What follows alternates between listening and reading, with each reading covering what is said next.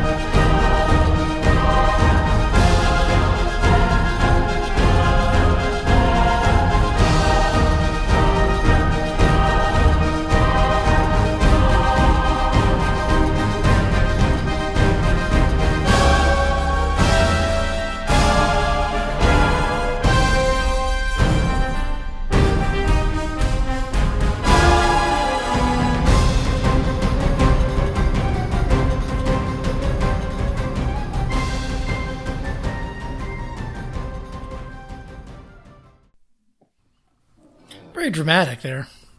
Yeah, pretty bouncy though. It starts off pretty distant, and then it's like it's happy. Yeah, yeah, it's it's like that. Yeah, it's it's. I mean, that definitely seems like maybe a late game combat sequence where you know maybe there's some hope, but but things are dark.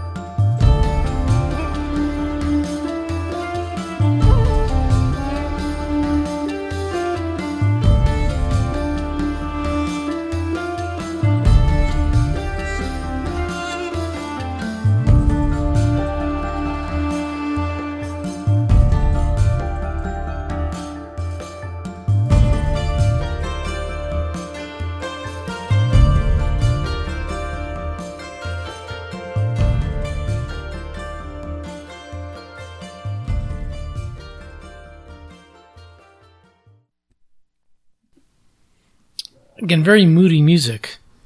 Yeah. Like almost an Egyptian feel. Okay, so uh, Neal, you want to read the question for us? If you can read it, I'm putting you on the spot here. Now I got it. The developer of this game also made a Street Pass game. What is its name?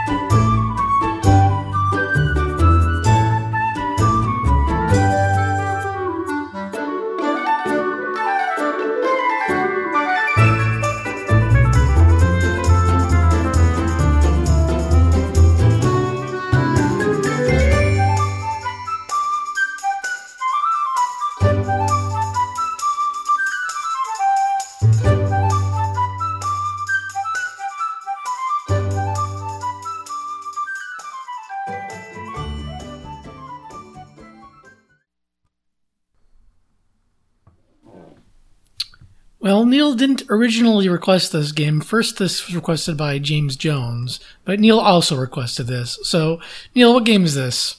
This is Ever Oasis, the uh, the mid 2017 3DS release that everybody's probably gonna forget because it came out after the Switch.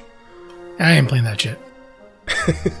and that's a, and that's a shame because I think it's a really awesome game. Uh, I, I think I, I wound up on the very, very positive end compared to a lot of people. I know I've heard some knocks against it, but for the most part, it's it's really cool seeing the developer Grezzo, who worked on Ocarina of Time 3D and Majora's Mask 3D, the, the Zelda remix, kind of take that know-how and make their own unique, weird thing where you have a town that you're trying to make better, and there's a lot of like positivity and fun with that as as you like, you know as you're out in the overworld, you're getting items and finding new characters that can go back to the town and kind of feed that loop.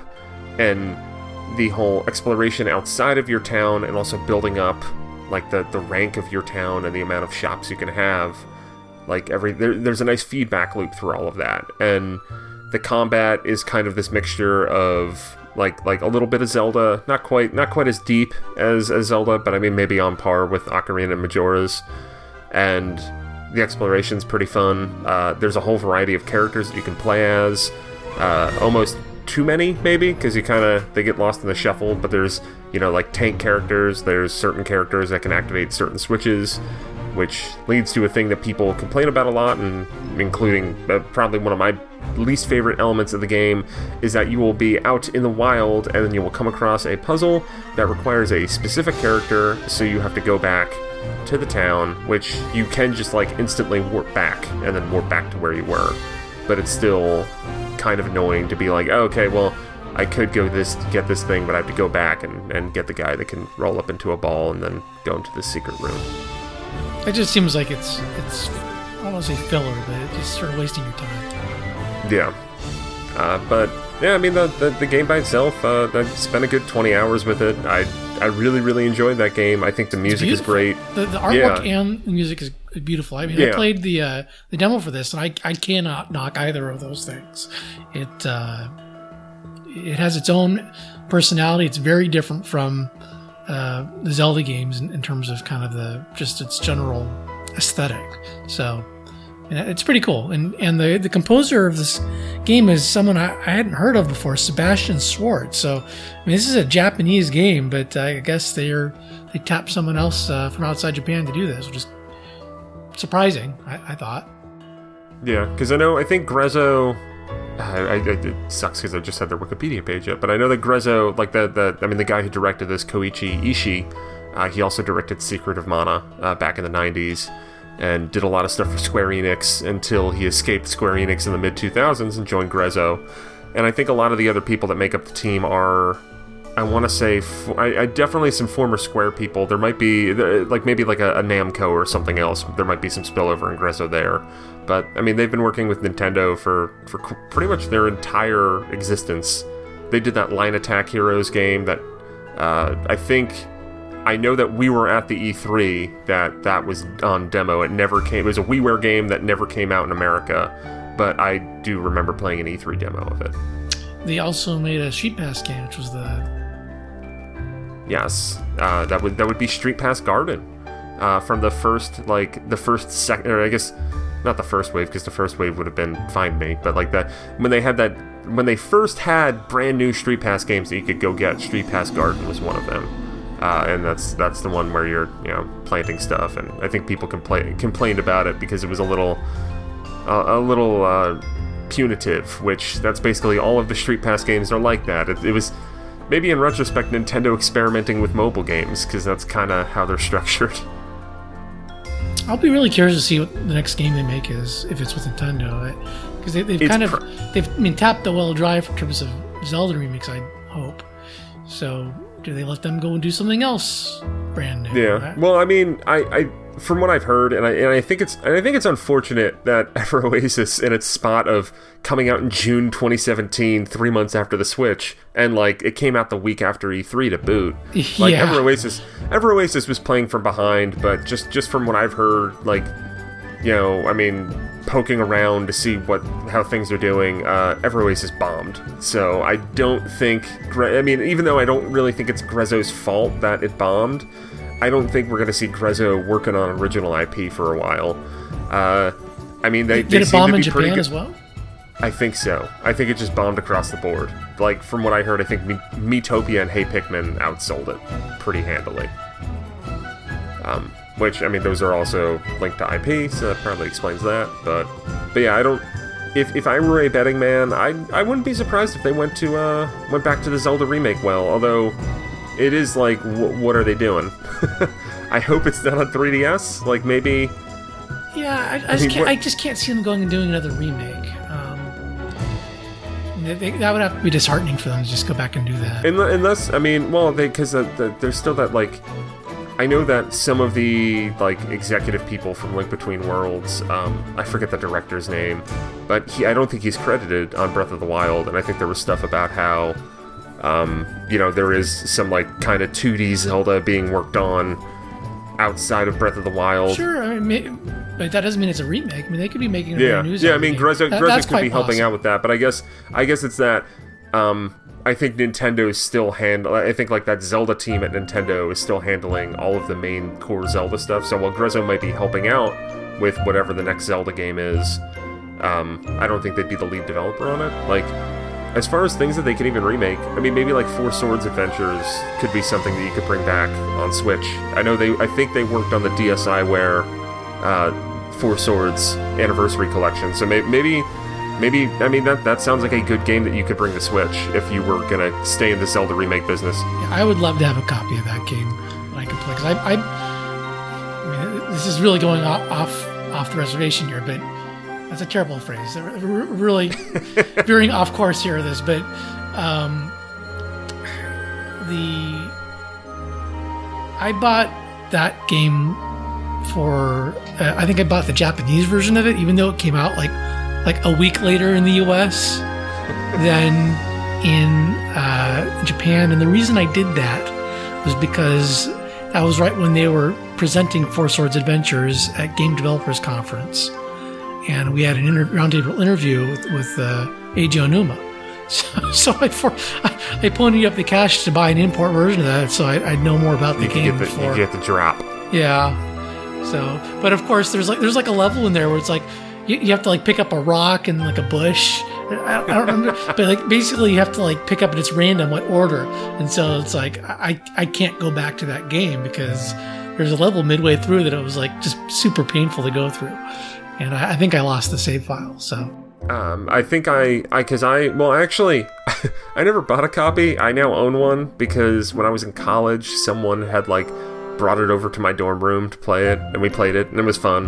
And then they left it, and then I never talked to that person again. Like, I mean, it wasn't, it wasn't like like we were enemies. It was just that like they brought it there, left it there, and then over the course of the school year, the person never came back to claim it, and then it just wound up going back home with me, and I was like, oh, okay. And then like I never talked to that guy again. So. I sorry if you're listening, guy whose copy of Four Swords Adventures I might have stolen. Well, uh, given that, um, I I think that's a very good. I don't know that Forgetful's working on, it, but I think that's going to happen on Switch. Given Pac-Man Versus kind of reappeared.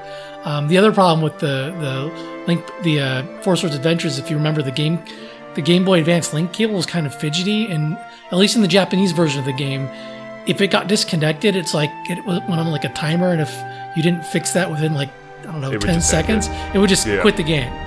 That actually, so I think it was around when Triforce Heroes came out. There was like a, a, a Nintendo community group near me. They're uh, I think their I think their name is Ninja. It's like Nintendo New Jersey or something like that. But around when Triforce Heroes came out, they had an event where they had a GameCube with uh, Four Swords Adventures. And that was the first time I played it in a very long time, and it was right after I played a bunch of Triforce Heroes. And the thing that I like about Four Swords Adventures more than Triforce Heroes is that Triforce Heroes, you all have to work together, whereas Four Swords Adventures, you can all just kill each other. Yeah, And yeah, it's a, it's it's a very different dynamic. I like I like both of those games a lot. I think they're they're interesting co-op games, but Four Swords Adventures kind of brings out the, the worst in people.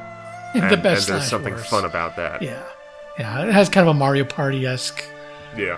thing, so it's not just mini game; it's a full, you know, one full game. Uh, yeah, so that's uh, ostensibly Ever Oasis, everyone.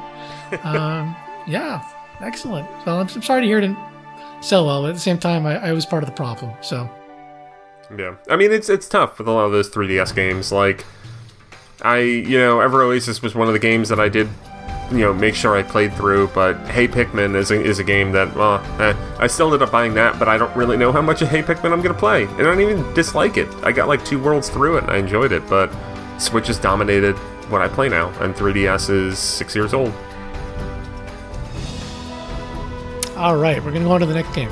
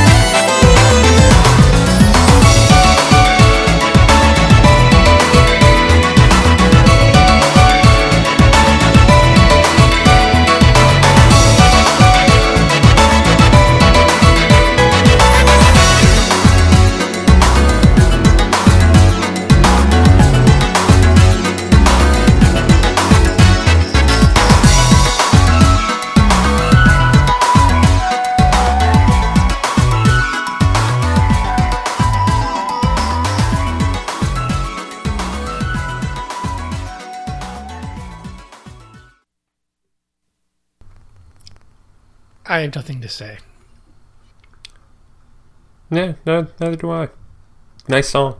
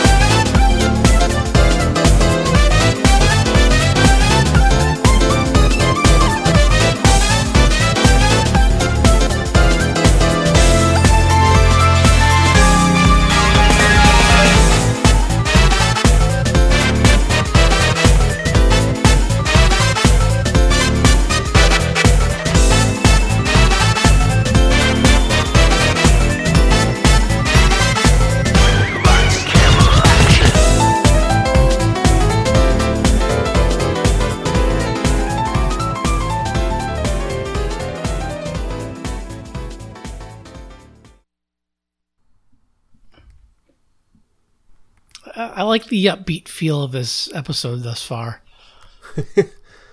uh, so I, I, am a sucker for uh, game music that feels like it shouldn't have lyrics that does have lyrics. Well, very few lyrics there. Yeah. So here, here's your question, Neal. This game's final world introduces a mechanic heavily inspired from which bonus stage?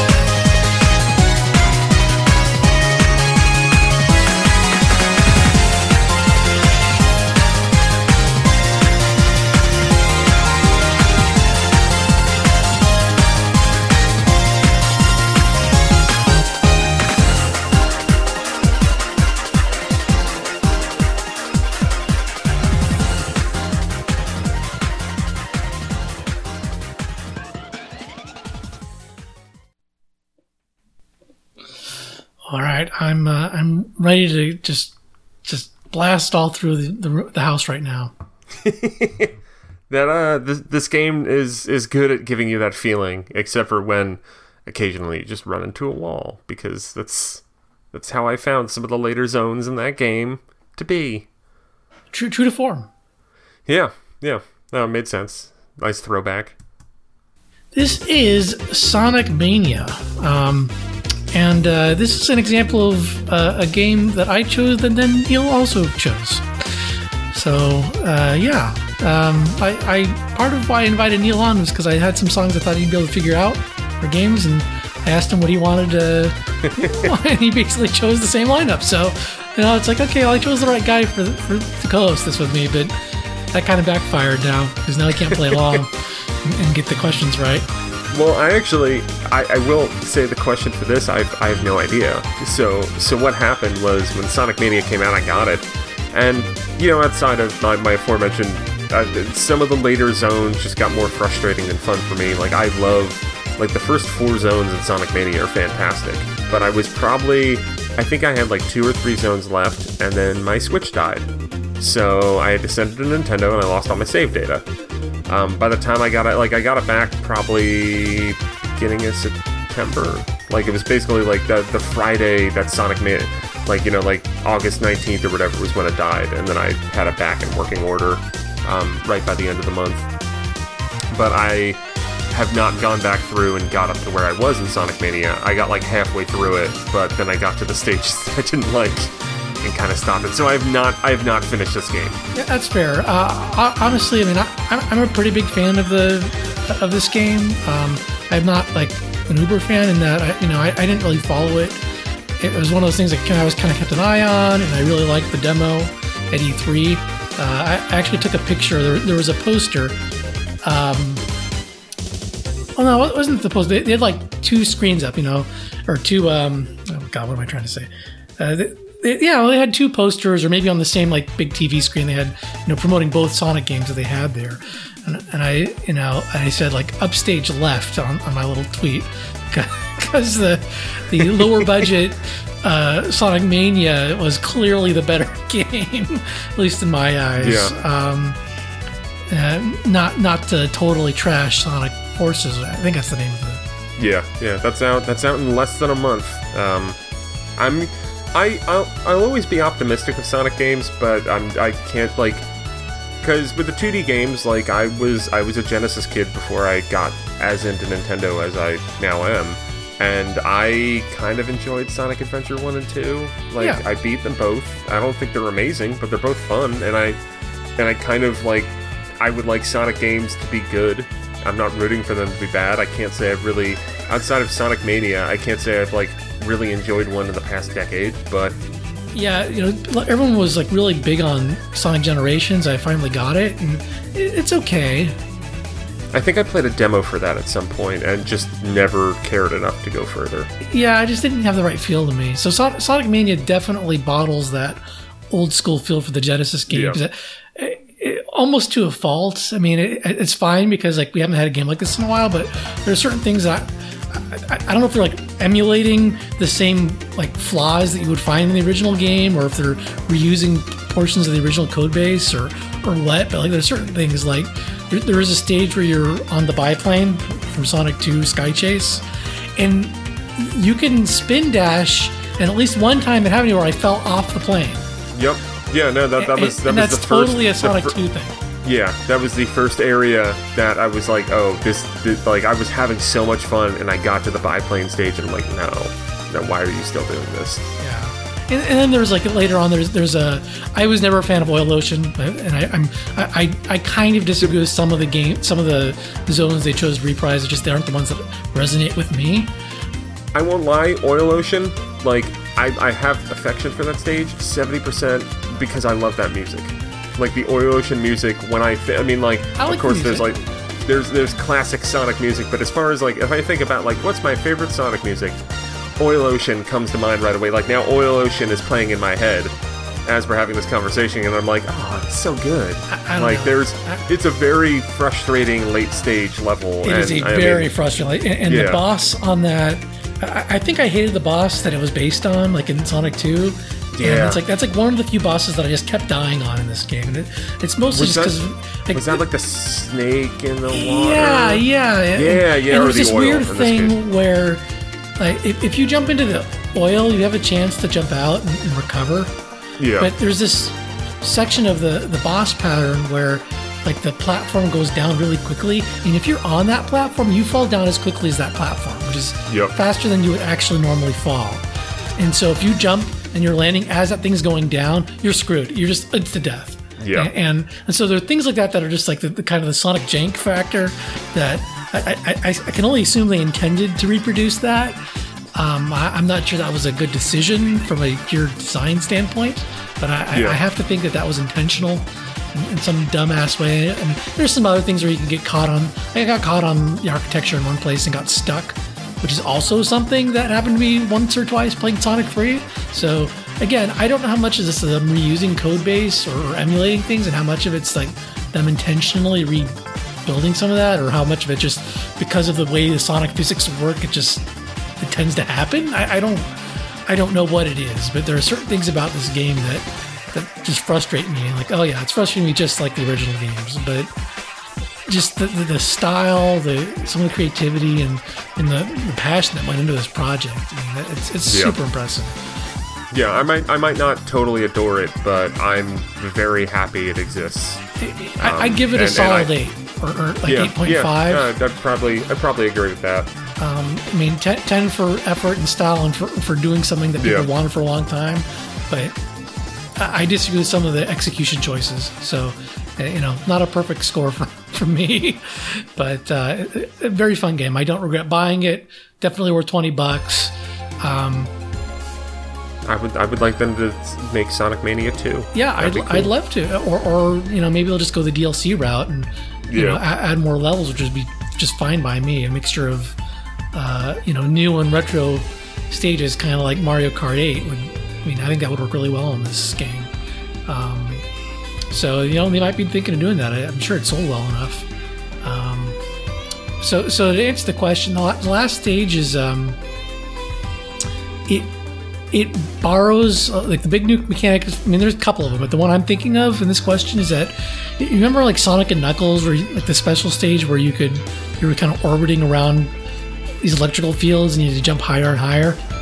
Uh, yeah, yeah. Yeah, so that's a big part of the the, the mechanic introduced in, in the last stage. Oh. So um, that's the answer. I guess it's, it's called the glowing spheres stage as opposed to blue spheres. It's glowing spheres. I, I don't know if that's an official name or just what kind of the fans have dubbed it, but uh, that's uh, that's what I was going for there. Anyway, Sonic Beat's a lot of fun. I really liked it. Um, Knuckles still kind of sucks to play as. Sorry, guys, but uh, I agree. I do like that there's a Knuckles and Knuckles mode. That you I can- almost used that unlock. as, as the question, but it was going to be too much of a you know you know yes you can play as Knuckles and Knuckles or Tails and Knuckles. Uh, I like the special stage. It, it, it's kind of I feel like it's a little bit weirdly balanced in that some of the stages Yeah. are really easy, some of them are hard.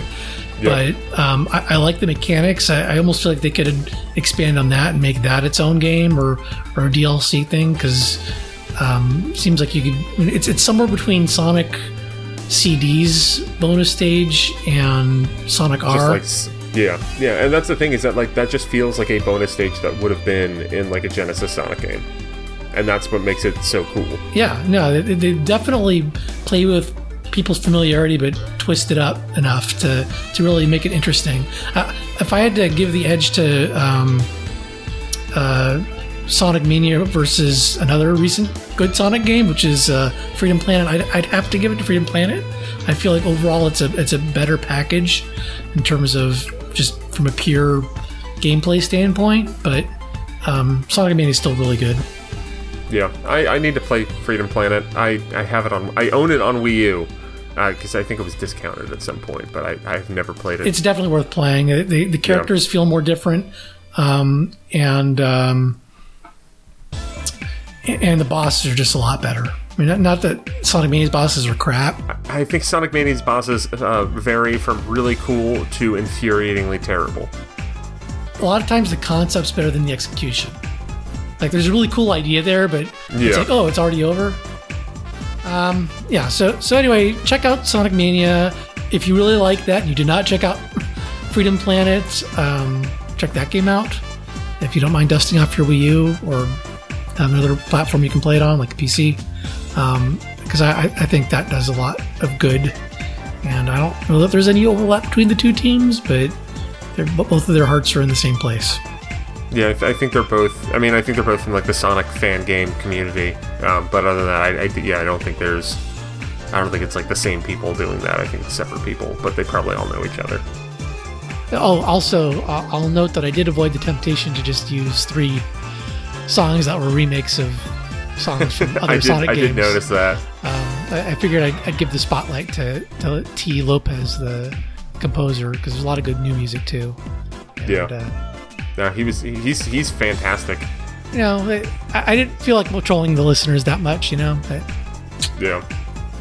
so enjoy. I'm sure there's plenty of classic Sonic music in the background of as we were talking over this. So, because I'm gonna edit this, that's what I'm gonna do. All right, next game, which is a listener request. And if you have your own listener requests, you can email me at typ at Nintendo World Report, or you can use the form linked on every episode. So, yes, I do still accept requests.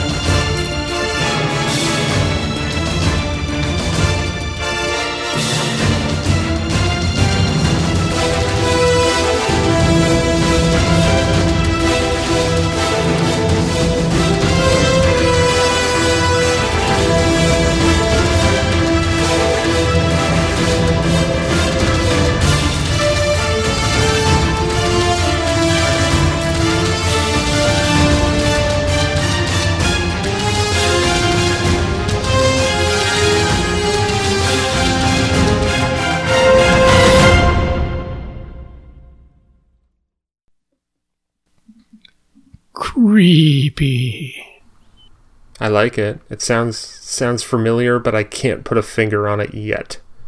That means I probably recommended it to you. I don't know.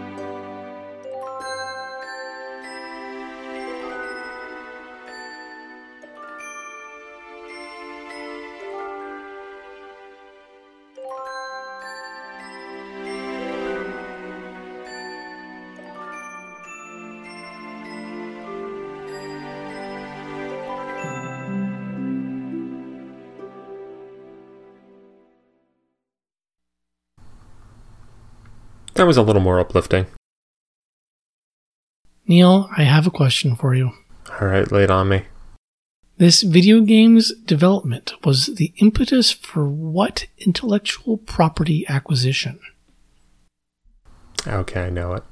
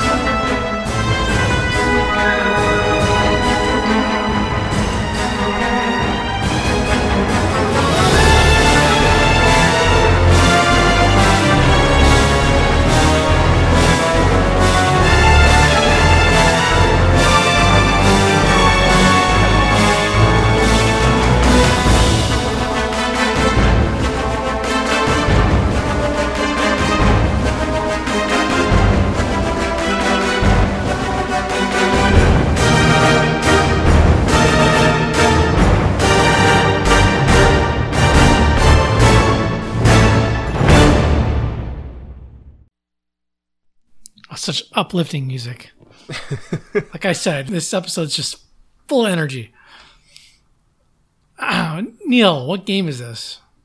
Uh, this is Epic Mickey. I would assume the first one, since the question. The, I and it, it does make me feel better about after the first two songs. I was like, I've heard this music before. I cannot, for the life of me, put where it was, and that's because I haven't really played or thought that hard of Epic Mickey in a good six years. So, Yep, this was requested uh, a few years ago by uh, Eric from Garland, Texas. I could have sworn I used this game, but I, I guess I didn't. My records don't show it.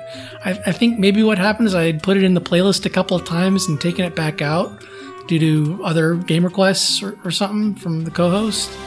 Um, but damn it, we finally used it, and uh, it's a weird game. I mean, it, it I don't. I mean, I, only played a few segments of it at a demo event or two, but it, it I don't know. I mean, it, it's a very moody Mickey game. Um, Yeah, I, I, I think, and I was actually I was talking to someone recently about this because it was just it, it was I was talking to someone who was like, oh yeah, I remember hearing about that game and then never followed up on it, and I just basically laid it out to him. They're like, Epic Mickey and, and its sequel, uh, although I think the sequel has has bigger issues. I, I played the sequel on Wii U and that was a technical mess, so that that didn't help it at all. But that that original on Wii was a game that I really enjoyed, but it just felt like there were so many compromises along the way.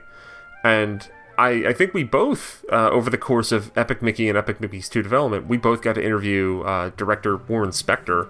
For me, I think I interviewed, I think I was either at events or interviewed Warren Spector from Epic Mickey to post Epic Mickey. I think at least four times. yeah, because I, I think we I think that- one time I was with you, we were just interviewing him, kind of Yeah. in a corner of, of E3 Light somewhere, and uh, Yeah, just, he was, was- just talking was about his, you know, because he was doing He was um, doing like a, a college class or something, Uh, yeah. but we got a random email and it was just like, yeah, I want to talk to Warren Spector about video games. well, come on, it wasn't just a class. I think he was leading Yeah. a, a, a, video game program at, Yeah. at a college, but um, Yeah.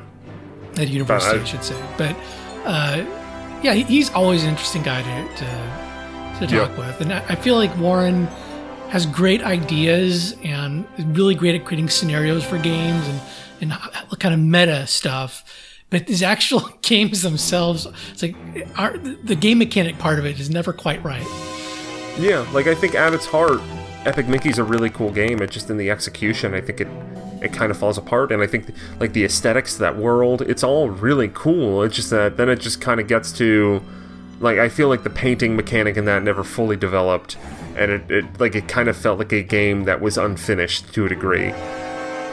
Um, yeah, I might I might have a review. I, I think I reviewed it. I don't know. It was a long time ago. but I know I played through the first Epic Mickey. I did not finish the second one. Uh, the second one had like a musical element to it that was pretty cool, but the first one was the one that I have more memories of. And also, it's I like Disneyland a lot, and it was modeled after old Disneyland, which actually, well, I have never been to California Disneyland. I've only been to Disney World, so it was kind of weird seeing something modeled after Disneyland when my only experience was with World. But I still have a soft spot for the Disney stuff. Well, I'll, let you on a not so little, not so secret. I got to go to Disneyland for this game as part of its promotional uh, thing. That's that's where I. I don't know if I actually interviewed him as part of that. It was just sort of like all the press came there, and and you know we played the game for a couple of hours, and we went on a couple of rides with Warren Spector, and and uh, it, it was a pretty cool thing. I, I think I did a big write up uh, about it on, on the website several years ago. So you can you can find that up in the archives. But Yeah. um, yeah, it, it was kind of weird to like play the level that's based sort of on Pirates of the Caribbean, and then okay, now we're gonna walk down the street and on Pirates of the Caribbean. I don't know. It was kind of it was, it was, it was a very clever Yeah. cross promotional uh, thing, right? Because people also, you know, took pictures of Disneyland. and like, you know, there it was a clever marketing gimmick. Um, and hey, I, I got free ticket to Disneyland, sort of. Yeah, I mean, I got I got to go to Disney World for Epic Mickey 2. Um, Mike Sklens got to go into Club 33 for Epic Mickey 2, which I think might have been the last thing that Mike Sklens ever did for the site, but I think he still owes me for life for letting him go to Club 33. Uh, I think I got to go to Walt's uh, apartment as part of that thing. Yeah. I, get- yeah, I had, I, had I'm not a huge Disney person, but I mean that's a big deal. Not many people get to to, to see. I that. played a demo of the 3DS Epic Mickey game inside of the ball at Epcot, which is which is neat. Because you can like look out the windows and you're like, this is this is kind of surreal. We're all biased, compromised. Our integrity's been compromised, Neal. I mean, I kind of slammed that 3DS game. so I was I was real hyped for that 3DS game coming out of that event, and then the final game was was kind of disappointing. I miss I miss that developer. Not to not to go on a complete tangent from this, but uh, DreamRift, they're the same people who did Henry Hatsworth and Monster Tale. Um, they were supposed to do a Monster Tale like Monster Tale Unlimited on 3DS. Um, and that was like two years ago. I occasionally reach out to them, being like, "Hey, what happened to that Monster Tale game?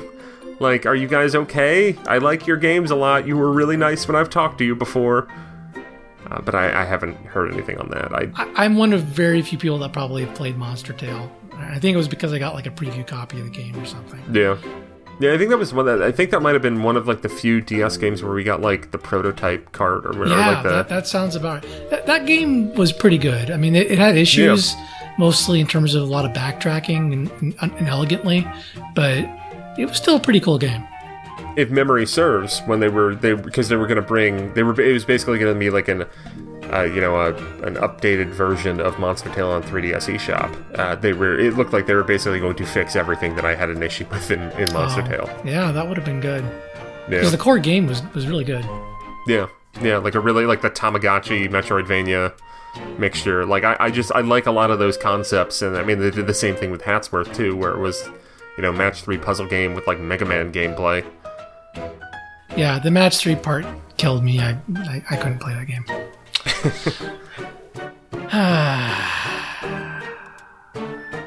anyway, I don't think we ever technically answered the question, which is I don't believe we did. uh, that they acquired the rights to Oswald the Lucky Rabbit, which I think was kind of on on the like Disney to do list for forever, and this game kind of pushed them over the edge to make a deal with Universal.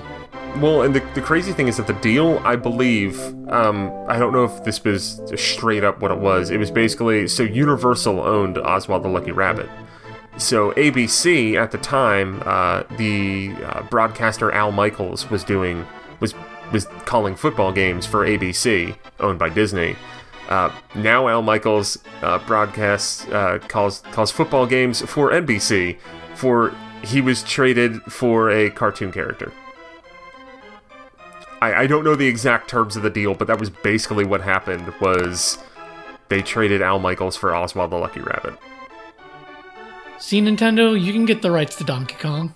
Yeah, yeah. Just just trade. Um, I don't know. The dude who was the commentator for Nintendo World Championships. He was he was good, I guess.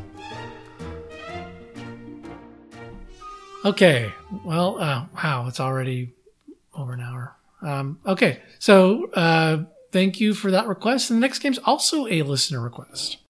Ooh.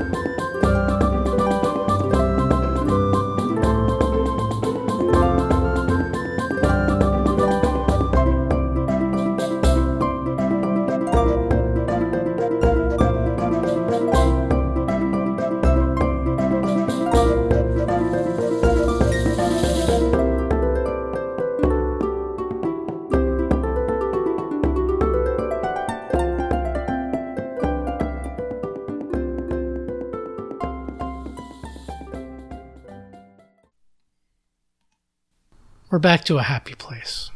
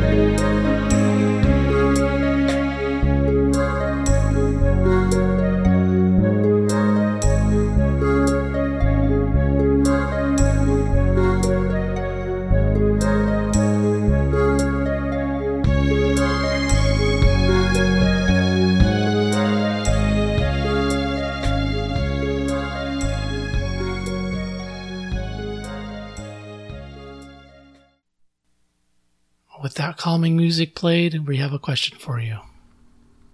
Good because I'm, I'm I'm very relaxed now, but I have no idea what this game is. Okay. So, which character has been described by the game's producer as intentionally selfish and annoying? Hmm.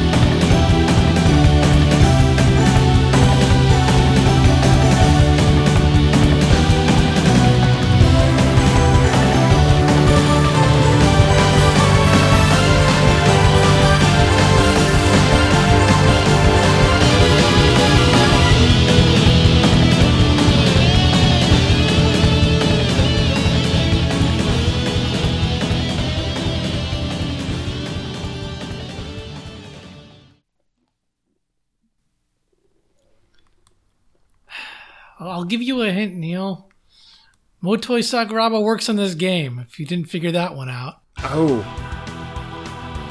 because that was some Motoi Sakuraba asked Motoi Sakuraba. that's the that's the Camelot guy, right? Or no? Well, more than just that. Okay.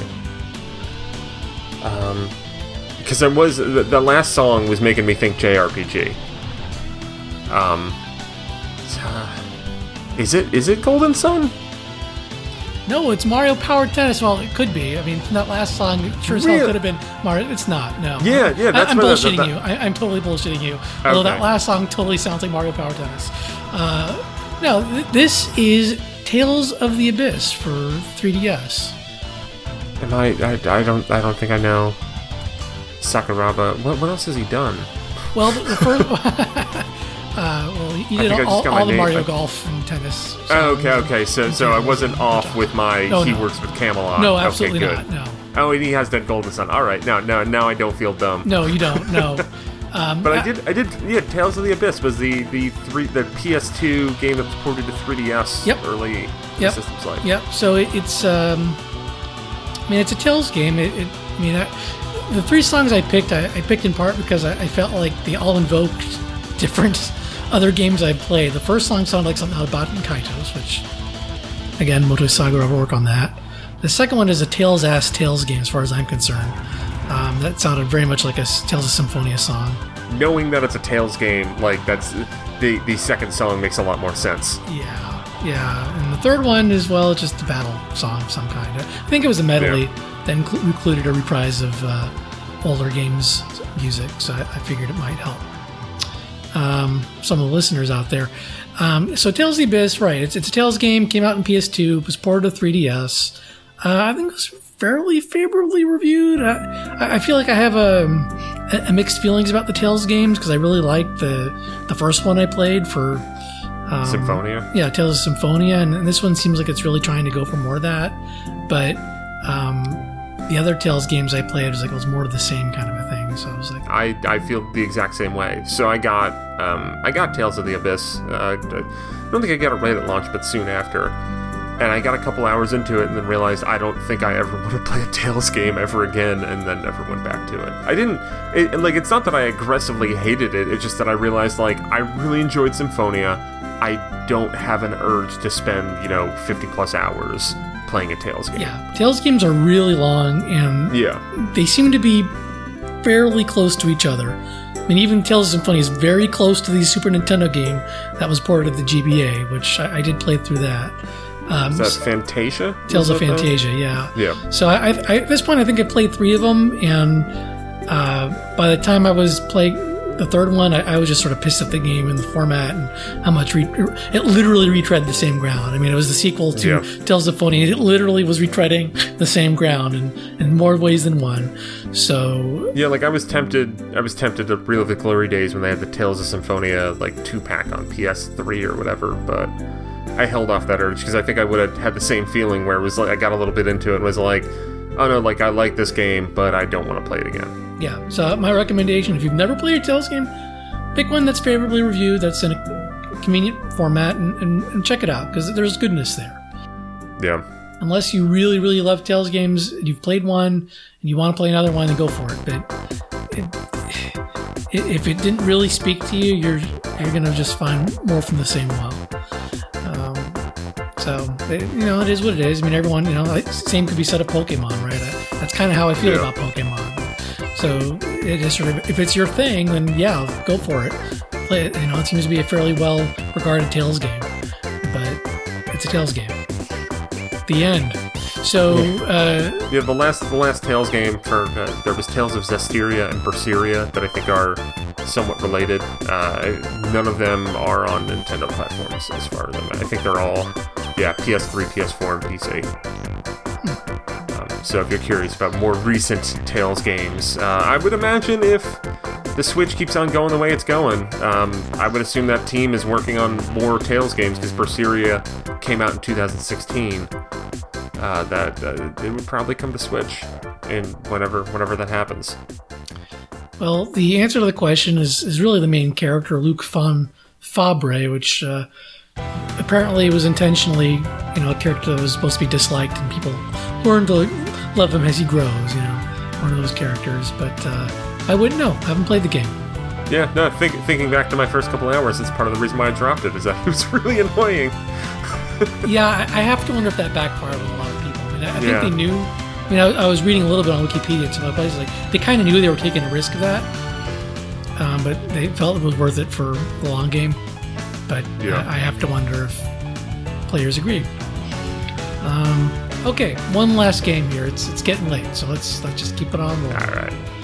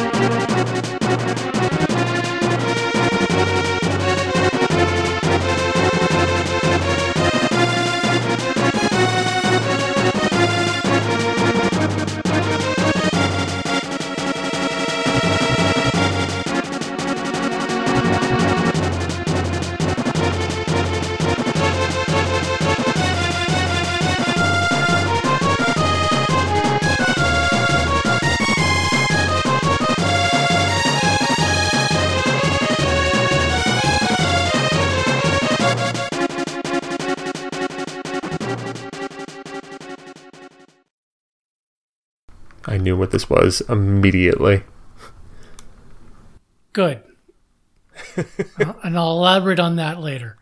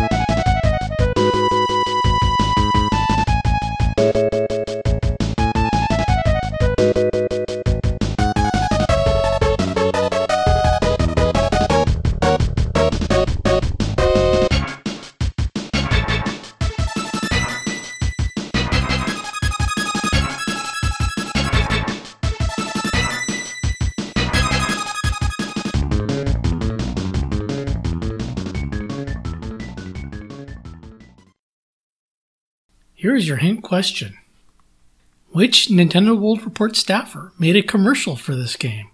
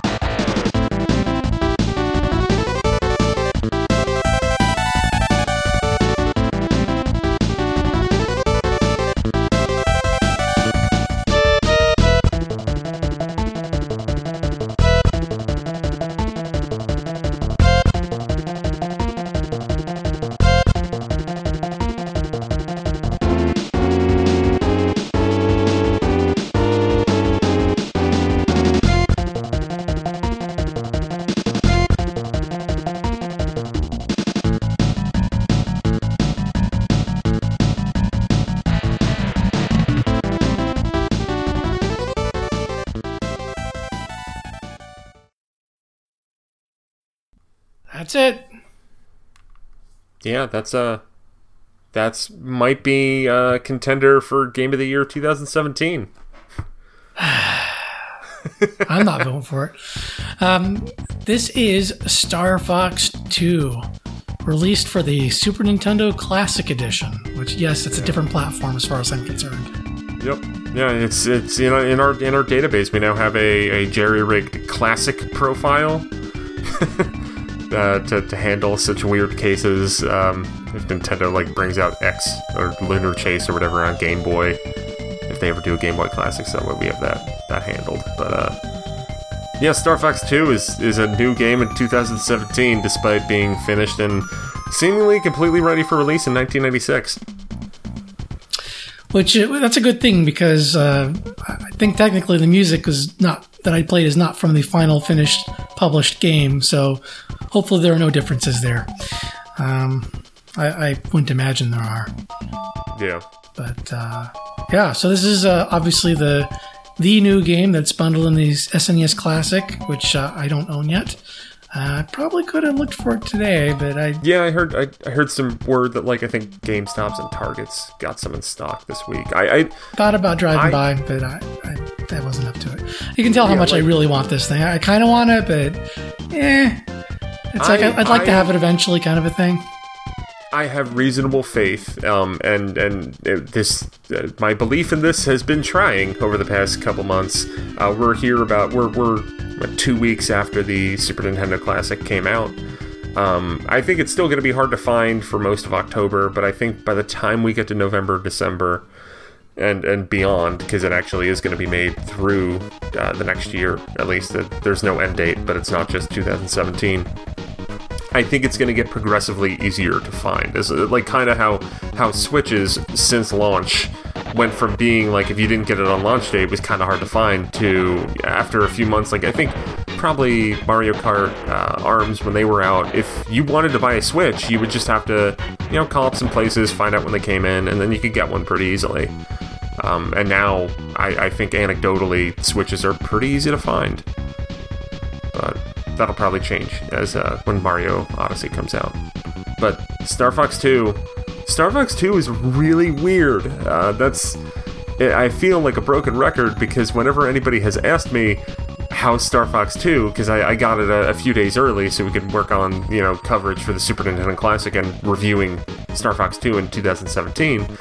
Um, people asking me how Star Fox 2, I'd just be like, well, it's it's very weird.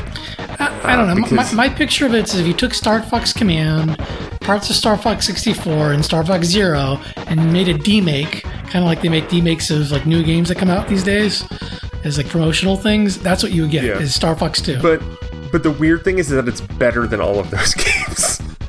like you know how Star okay, so like Star Fox Command, um, it's been a while since I've played Star Fox Command, but for my memory of that, that was very it was like focused skirmishes and it was a lot more like moving the pieces on the map as opposed to like longer levels.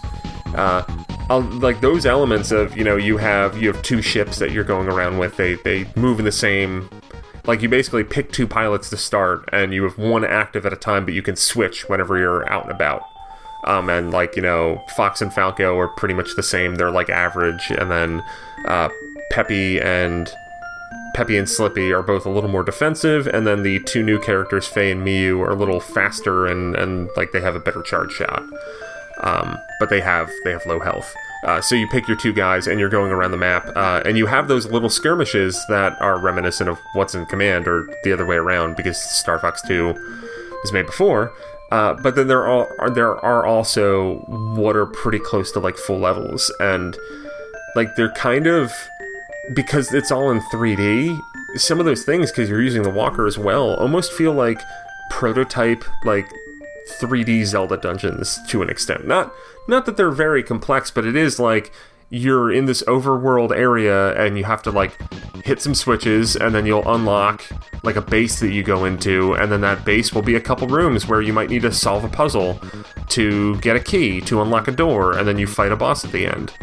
Um, and there there's secret power-ups in there too. And it's i mean it is it was made in a world where you know 3D action adventure games weren't really a thing, and it's Big whoop. I played X yeah. in Japanese, and I didn't know what the hell I was doing. But yeah, that that, But- that I mean, if, like- if you want to take the prototype of that and take it further back, yeah, check out X. Yeah, X, What a X- monstrosity that is. X is my pick for if they ever do a Game Boy Classic Mini or whatever.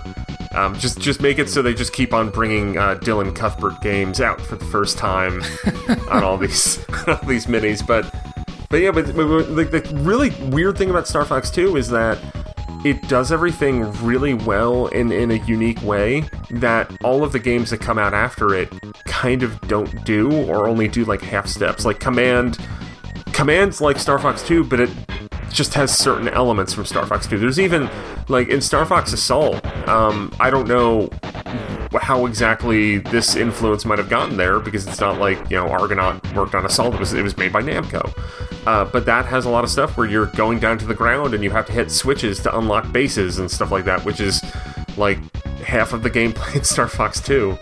Uh, and Zero, like it's it's it was weird playing Star Fox 2 after playing Zero because it's like Zero just has all these callbacks to stuff that happens in Star Fox 2.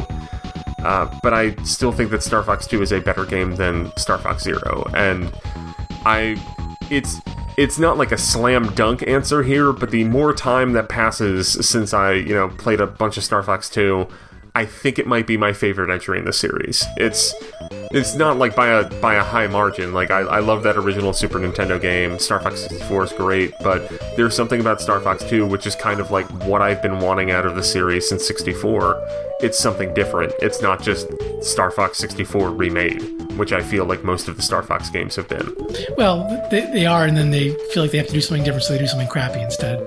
Yeah. I, I, I guess I, I guess I if I got the SNES Classic, uh, Star Fox and obviously Star Fox Two, those are the games I probably know the least that are the most interesting to me. I never owned Star Fox. I, I think I played through it once on a crappy emulator. Um, so there's a lot for me to explore there. Um, but I don't, I, don't know. Star Fox 2 never, the description of it and the people who are talking about it never, never made me say, oh yeah, I gotta play that game. But It's, it's the kind of thing that like if you get a Super Nintendo Classic, like check it out. Like it's it's it's totally worth just and and the way that game is too is that there's there's a normal mode that's basically like that difficulty mode is essentially easy. Uh, you can you I I went into that um my because you have to beat the first level of Super Nintendo Star Fox to unlock Star Fox 2 and I was horrible. Uh, It had been a long time since I played Super Nintendo Star Fox. Like I was not playing well. It took me a while to kind of readjust to the janky old 3D controls on you know using a D-pad. So even even kind of flailing through Star Fox 2, I beat the game on the normal mode in a half an hour. Uh, and then that game gets just way more complex as you get into hard and then expert, which I still haven't beaten expert. I've beaten hard a couple times, and it's it's really challenging. But even if you just even if you you go through it and you're like, okay, like that was that was that was kind of weird, but okay, uh, normal mode's worth going through. Although I would say that the game kind of opens up a lot more and becomes a lot more interesting when you get to hard. Cool. Well, uh, sorry to cut you off, Neal, but it, it is getting late, and uh, and baby needs his beauty rest. So, um, Neal, uh, anything you'd like to plug uh, before we leave? Um, I guess I'll, I'll just, I guess I'll just do the normal plugs. Um, if you're listening to this, we have a we have a lot of other podcasts at NintendoWorldReport.com as well. There's um, Radio Free Nintendo, Talk Nintendo, Connectivity. Um, I think that might be it. And then and then of course Radio Trivia, which you're listening to right now. Uh, we also have a Patreon, patreon.com slash NWR, uh, that does a lot to help us not have to worry about ads as much. Although we do have a new ad provider that shouldn't give you crappy ads that redirect you to the App Store when you're on your phone, um, which I'm which I'm thrilled about. So far, I haven't heard any complaints. So if they do crop up, uh, feel free to bother me on Twitter or whatever at at Enron10. On that, I, I um, assure you, and I'll- we do not like that. It is not our intent. yeah, yeah. Um, like, yeah, we, we want the ads to make money, but also we don't have to worry about that as much because of the Patreon. So support us on Patreon if you like what we do and want us to keep doing it because we're all doing it for funsies. Uh, Yep. lastly, if, we have if, the you, if you like channel. John, if you like John Rairdin and his in his wacky commercial. Yeah, yeah. Uh, that was uh, the answer to the hint question. We forgot and to that answer is that. that is that is on our YouTube channel, Yeah. Nintendo World Report TV, which it's is. I think, yeah. Uh, so fun, fun, funny story about that YouTube commercial. Well, one, uh, when John put it up, like I saw that and was blown away. So I tweeted at Dylan Cuthbert. So Dylan Cuthbert has seen that commercial.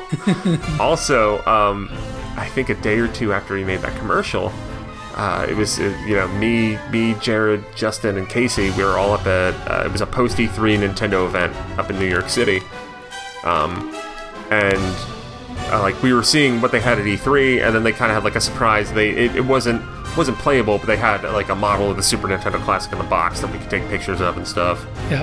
Um, and when they brought that out, I was like, all right, like one of the guys on our site made this video, so we showed you know some people from from the Treehouse at Nintendo PR the the commercial as well, and they all seemed to enjoy it. So. Uh, hopefully, I don't know. I don't know how deep that commercial made it, but it's. It, I mean, it's a masterpiece. It really is. It John really is very good. John turns out fantastic things. If you if you want to see more awesome John work outside of that commercial, the Wii eulogy that he made for for our PAX East panel um, is like I I had this dumb idea to do a Wii U memorial video to the song "We Will Remember You." Um, I think it's like Sarah McLachlan or something.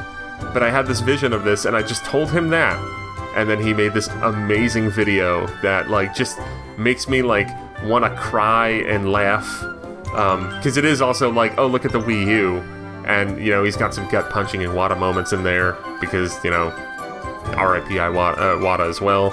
Uh, but but yeah so check those two things out. And we have a lot of other you know gameplay video video reviews all that stuff Cool. Well, thank you, Neal, for co-hosting and staying up late with me. yeah anytime And uh, until next time, which might might be the telethon. I have not submitted my telethon write up yet to the powers that be. That probably should. I mean, it might be it might be hard that I'm one of the powers that be. you, I might deny you. You now. could. You might. I, I don't know. You might not have time for it these days. No, that, we always have time for radio trivia. Why do you think I'm here right now? Okay. Well, with that, uh, good night, everybody. Good night.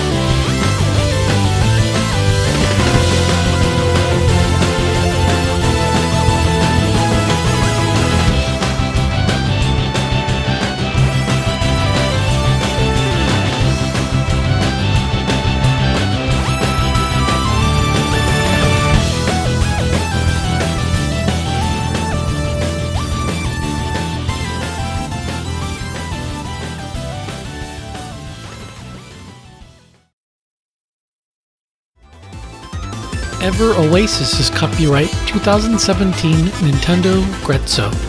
Sonic Mania is copyright 2017 Sega. Disney Epic Mickey is copyright 2010 Disney Interactive Games Junction Point Studios. Tales of the Abyss is copyright 2012 Namco Bandai. Star Fox 2 is copyright 1996 2017 Nintendo.